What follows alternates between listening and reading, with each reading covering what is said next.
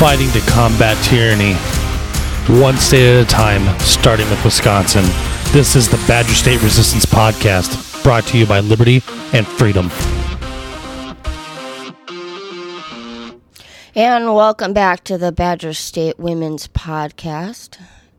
All right, guys, I'm going to apologize. I'm going to sound a little nasally and probably cough a little bit in this. I'm starting to get sick, I think. Um, so you'll probably hear a cough drop shift occasionally.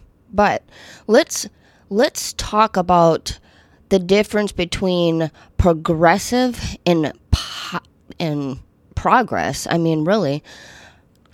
So the word progressive seems to be a very popular word in politics. You know, the Democrats use it, the Republicans use it, the Libertarians, I don't think are smart enough to have caught on to it yet, but they'll get there, right? It, it is a word that's used in every political TV show. Um, it is a word that is used to define a party on what they're doing to be to promote progress. Progress, and nothing makes me more mad and anybody that could ask my husband when it comes to the word progressive, it just, it red flames, you know, full blown cartoon character red flames out of my head every time I hear it. Because look at what's going on around us. What part of that is progress? We have raising gas prices. We have now in Green Bay one of the biggest murder stories, I mean, going around since the 1990s. We have you know, people who are unable to pay their monthly bills on top of these gas prices because now they're trying to figure out how they can afford to go to work. Now, do we all expect a little did we expect a little bit of inflation? Well, yeah, I mean, sure, that comes with people getting free money all last year. And we all saw that big reflux when it came back to getting our taxes this year. You probably noticed that you paid in more. You probably noticed you didn't get as much back as you were expecting. You probably noticed that child's tax credit was a huge ripoff because you really didn't get anything more than what you have, would have gotten any other year. And that was the government's way of kind of slowing down the amount of money that we were going to get back because the government, the federal government, has no money but they always find a way to give millions of dollars to issues that don't need to be of a concern right now. For um, a big example, Tony Evers just went ahead and granted $30 million to two different projects in Green Bay. 25 million to moving a coal pile across the street and 5 million to go back to the city of Green Bay for God only knows what. And that all came out of a relief fund a covid relief fund. So instead of sticking that money into paying our nurses and hospital staff that did stick there and give them the extra pay increase or some sort of incentive bonus they spent it on a coal pile. Instead of giving people a way to get some sort of grants to help with their electric bills, we spent it on a coal pile. Instead of putting that money aside and using it to fix a bridge that has now been out of commission for a couple months, which now affects people's commutes to work, we spent it on a coal pile. If that doesn't sound alarms and make people a little nervous, I don't know what does. You know the democrats use it as their better back plan. You know they're gonna they're gonna help make it a more affordable for everybody but what we have seen is the democrats have made it more affordable for nobody but the rich. That's the only people that are making it right now are the rich people. That's it. The poor people are getting poorer the middle class are getting poorer so now they're fitting into more lower middle class if not underprivileged because they cannot afford and jobs do not pay at the cost of inflation. So nobody is benefiting off of any of this except for the people who are already wealthy walking in. And eventually it will affect them too. But I've noticed that with, you know, anybody, nobody steps in, nobody tries to help until it affects them directly. And to me, that is not teamwork, that is not progress. The word progressive honestly makes me angry, and I hear it the most with the Republican Party. but how is the Republican Party progressive? You know, this this party, the Republican Party focuses themselves on the biggest pro-life party, right? But we elected governors in there like Scott Walker who went ahead and gave so much a hundred a hundred thousand or a hundred a ridiculous amount of money a hundred million to Planned Parenthood. We're the biggest pro life party, but we go ahead and say it's okay. You can abort your baby as long as it's before 20 weeks pregnant. Why does that make sense? That's not a that's not progress. That's not a win. That makes us look like hypocrites. If you're pro life, you have to be pro life. You have to understand more than just unborn children. You have to support pro life in every aspect. You believe everyone has the right to live. That is pro life.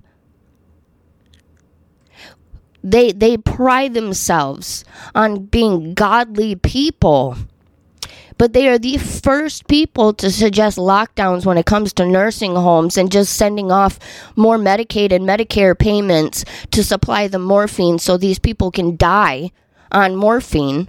Lock them out of seeing their families so families don't even get to say their final goodbyes. They just get to collect bodies at the end of this. And then they have the audacity to look at you in the face and say, you know what? Round of applause. We did so good during this pandemic for our elderly people. What godly party supports that? How are, how are we bringing God back to government while we have no regard for human life, whether it's current life, past life, or life to begin? We have to focus on those things. We have to ask those questions, but nobody wants to sit down and ask those questions because it's a touchy subject. You know, we all want to be proud of being Republican, but as I've said a hundred million times, there's nothing to be proud of being part of a political party. And I know I'm not the only one out there. I do not affiliate with any political party. I do not pay dues. I am not a part of the Republican Party. I refuse to because I do not want to give these people my money for something that I do not support. I am 100% pro life. The life that has yet to be born, the life that is currently living, and the life that has been lost.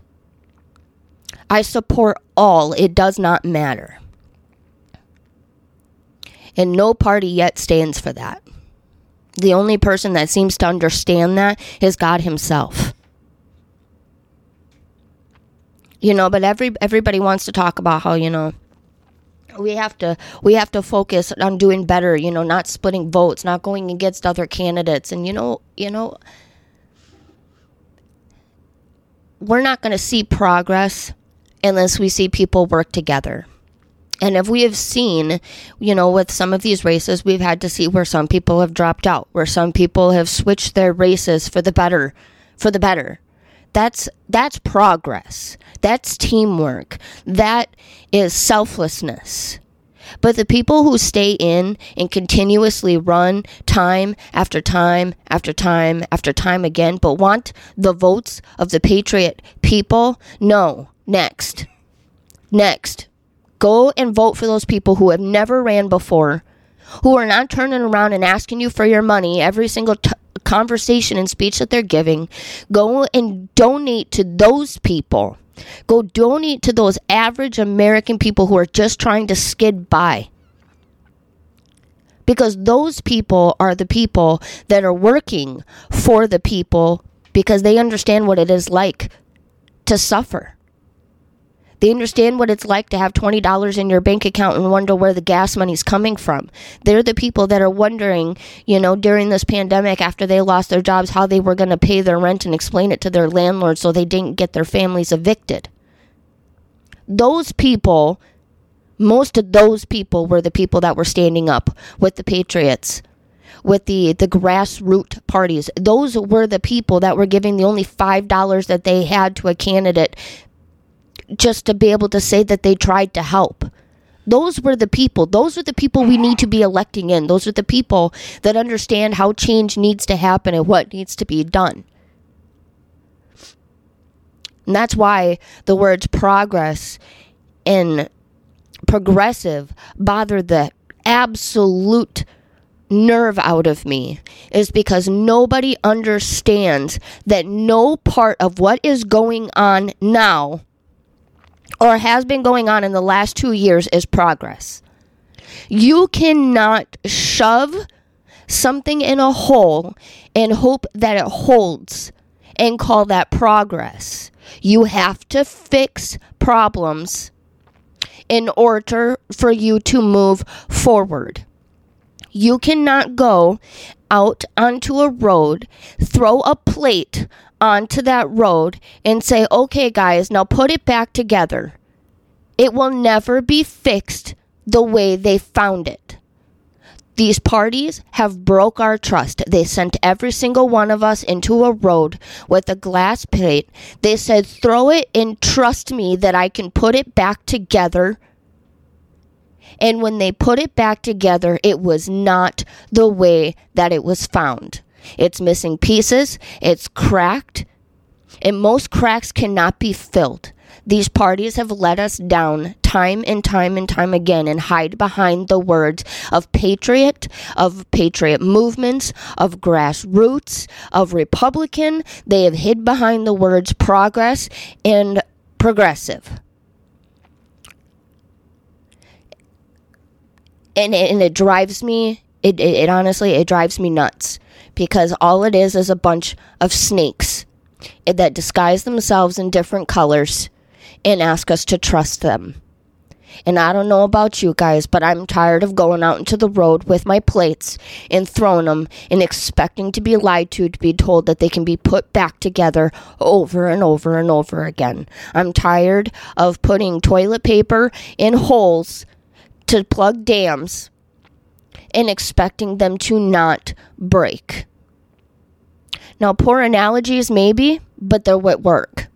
It's what breaks it down and understand. I am tired of trusting people. I am tired of the drama. I am tired of learning so much about people that I thought were good people to find out that they were just another snake that hid behind the words of progress and progressive, and we continued to trust them, and now their true colors are showing.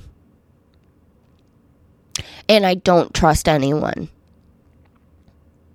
And maybe and maybe that's why. You know, I get asked all the time all the time. Every event we go to, there's at least one person that makes a comment to myself or they make a comment to my husband about why I didn't run, why I chose not to run.